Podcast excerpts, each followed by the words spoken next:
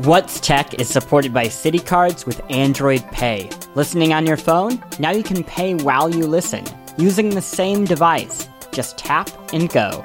Download the Android Pay app on Google Play or visit citi.com slash Android Pay to get started. Android Pay is available for eligible Citi consumer credit and debit cards. So the first console I ever owned that was actually mine was the PlayStation 2. So I'd grown up playing the Super Nintendo and then the N64, but those were always my brother's consoles, so I would kind of have to sneak into his room to play stuff. But there was one Christmas when I finally got my own, and it was this big, bulky PlayStation 2, and I loved it so, so much. I played that thing basically to death. Like, I played so many JRPGs. I would basically fall asleep playing them, which is also not great for your system to fall asleep overnight and just leave it running. So I, I played this poor thing to death, and it started to make this horrible grinding noise every time I turned it on, and it would it would be playing for a while, and I'd fall asleep, and I'd wake up to it just just chugging, making this horrible, awful noise. And so finally, I upgraded and got the PS2 Slim. And to be honest, it was a it was a pretty good choice. I think. I mean, I moved away to college and ch- like just lugged that thing around everywhere, and it was it was nice to have that with me still, and also to not have it be a brick. Yeah, and making a a scraping noise in a dorm room would probably be like the fastest way to lose friends. Not the way to be the most popular kid in your dorm, no. No, but playing 40 hour JRPGs, that's the trick. I had a lot of friends. I'm glad that there's evidence that you had a lot of friends on a, an official Vox Media podcast. in case anyone ever has questions, please check out this podcast. Thank you.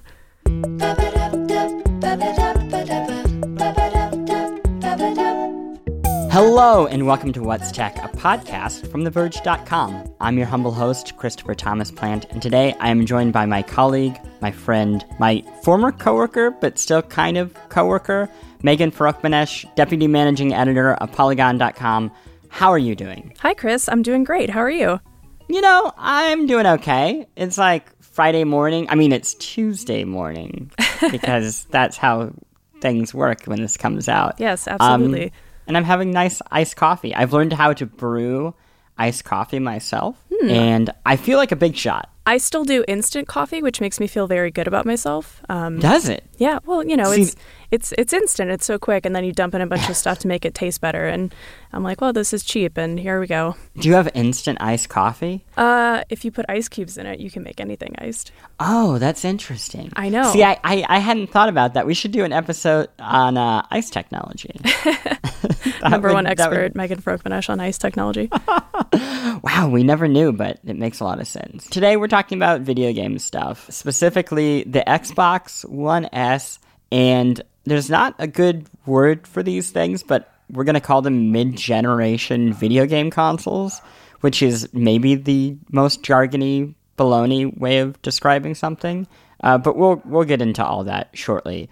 Let's start with kind of, I guess, the newsy example of this the Xbox One S. What is this thing? so it is essentially it's an Xbox One Slim is what I'm going to call it for now. Um, okay. Basically, you know, it just came out. Uh, it's its kind of hook is that it's a much smaller console than the current Xbox One, which I don't know the last time you like picked one of those things up, but it's like it's like a brick. Like it's so big and so stupid, and like if someone ever broke into my apartment, like I would probably go for that to to like murder them. Um, but yeah, so it's it's a much smaller console. Um, it comes in a, a new fancy color. It comes with updated uh, 4K and HDR support. It's got a nice new controller that's kind of been redesigned, and basically it's it's a little bit more power efficient. Um, it ditches the Kinect port, which I guess has been a long time coming, um, and it, it kind of performs a little bit better than the existing Xbox One. So your games are probably going to play a little bit better than they would on your current console. Okay, so the Xbox One still is a thing though. It is, and yeah, it's absolutely still a thing all of the games that will work on the Xbox One S will work on an old Xbox One. Yes, that's correct. So so why why is Microsoft motivated to release a new version of the Xbox One then? So this is actually pretty normal for Microsoft to do this. Um, they'll release a slimmer console. In this case, you know you're getting a product that's much smaller, that's much quieter, that's much more powerful. Um, but also you're finally getting 4K, which is something that they've been promising since before the Xbox One actually came out. And this is the first time that it's actually going to work. Okay, wait. Can I ask you? This is a personal question. This uh-huh. is not like, I guess, like uh, serious business talk here. Do you give like a care at all about 4K? Not in the slightest. Yeah, I I don't get this because like I'm like a snob. I don't know if this is like communicated through this show, but I have like a, a, a fancy 4K TV. I was so excited. Love me some overdone visuals, and it is like not that huge of a difference. Um, for me with like a 30 year old's eyes and i would imagine like somebody with worse eyesight it's going to be even less noticeable i don't i just don't really get what the appeal is to it but maybe i'm in the minority i, I suspect not uh, we still haven't really seen its full potential we still haven't really seen that many products that actually run 4k or even games that are running in 4k yeah and i keep hearing about hdr which is another thing that this has for games. Let's talk about that. What is that at all? these HDR games or game modes, I guess, that the Xbox One S supports. Basically, the very technical way to put it is that you know 4K HDR makes stuff run real good and look real pretty. got it, got it. I think I think that will work. Does Sony have like an equivalent of the Xbox One S that is available or going to be on its way? Oh, funny you should ask. Um, they don't exactly have a four. Uh, they don't have a PS4S, not yet. Uh, what they do have that we still know very little about is the PS4 Neo. So we know that this is going to support 4K. We know that it's probably going to be very, um, very VR driven. Uh, PSVR is coming out uh, later this year. We know that they needed something that could do uh, a higher higher def or just higher level VR that the PlayStation 4 itself can't support right now. Okay, so in my head, like I would buy this new console, right, and like spend more money on a version of the same thing, and then like three or four years from now, I would get the Xbox Two or whatever they're going to call it, and the PlayStation Five, and that would be normal. But from what I understand, that's like not the case anymore. Right. So basically, you're talking about like a more tradi- traditional kind of console launch, which is definitely what we've had in the past. So there was like a very defined era of like the PlayStation 3, and there would be the very defined era of the PlayStation 4, where any upgrades you got would be like basically like the Xbox One S, right? They would be slim versions that maybe added some new upgrades, but didn't really change the game. But with PlayStation 4 Neo and even Xbox Scorpio, which we haven't really talked about very much, but we can kind of get into, they're doing massive upgrades on the hardware itself. Like they're massively increasing what these consoles can do.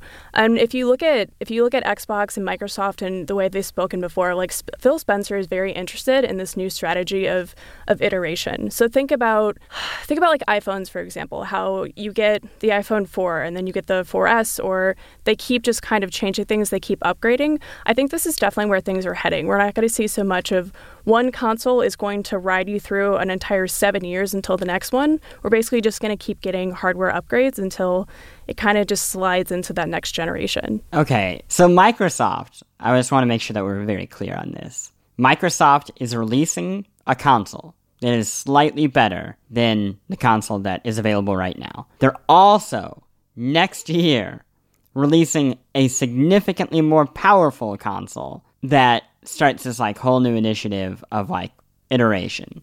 Uh-huh. Okay.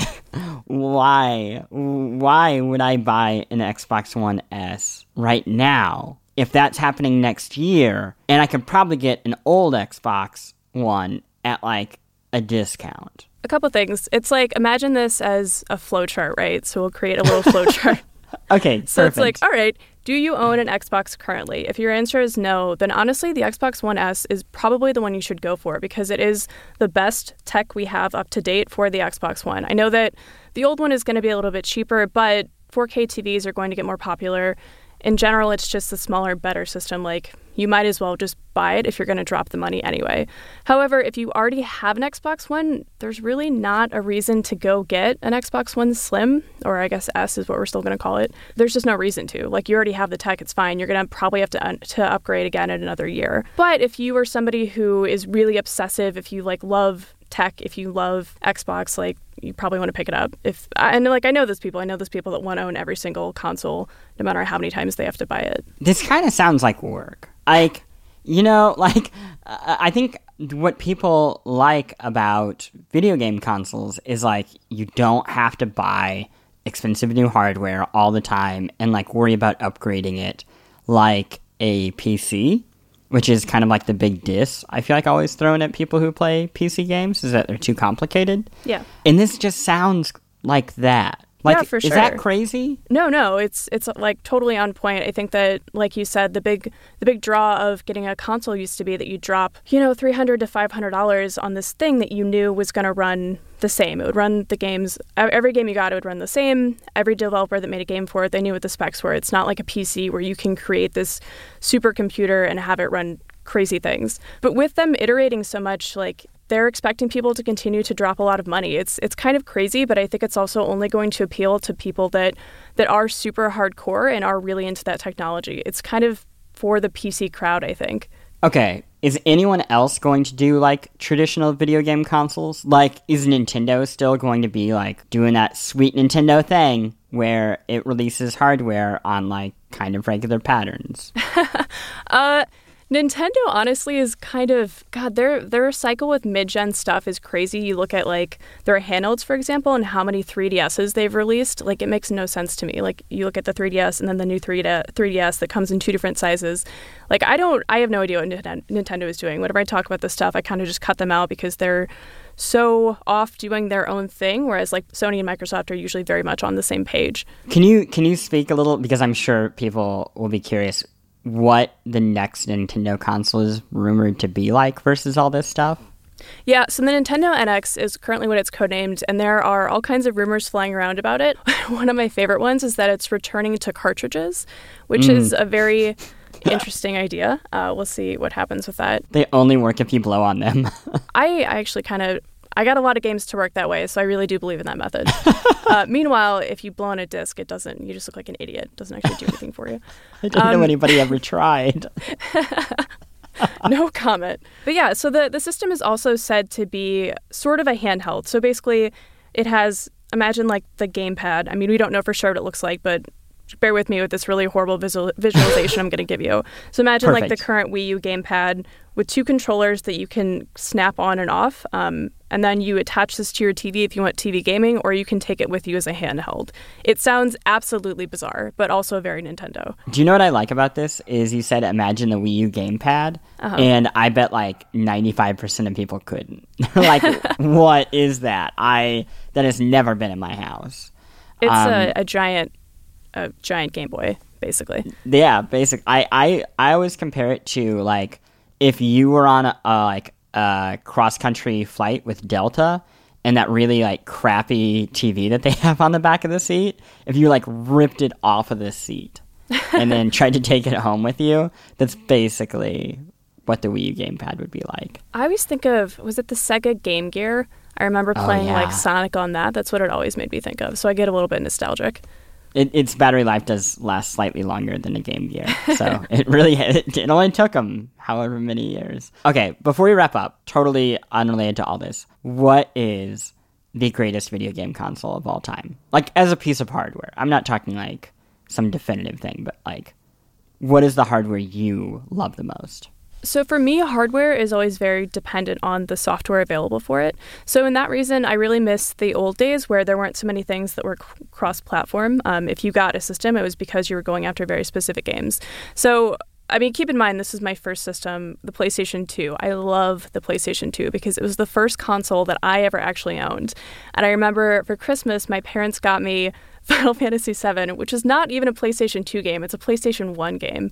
But I was so excited about it and I just like couldn't wait to play it, except that they didn't get me a memory card with it, so I just remember playing through Final Fantasy VII the first like 5 hours just over and over again because I couldn't save it, but I just wanted to play it so bad. So for me, the PlayStation 2, it just it takes me back. And again, back then that was like the only system if you really wanted to play Final Fantasy games, if you wanted JRPGs, which was totally my jam as a kid. That was the thing you had to have, and so I had to have one. Oh my gosh. I mean, that's that's really nice. Unfortunately, it's the wrong answer. Uh, the correct answer is Sega Dreamcast. But thank you so much for being on this show today.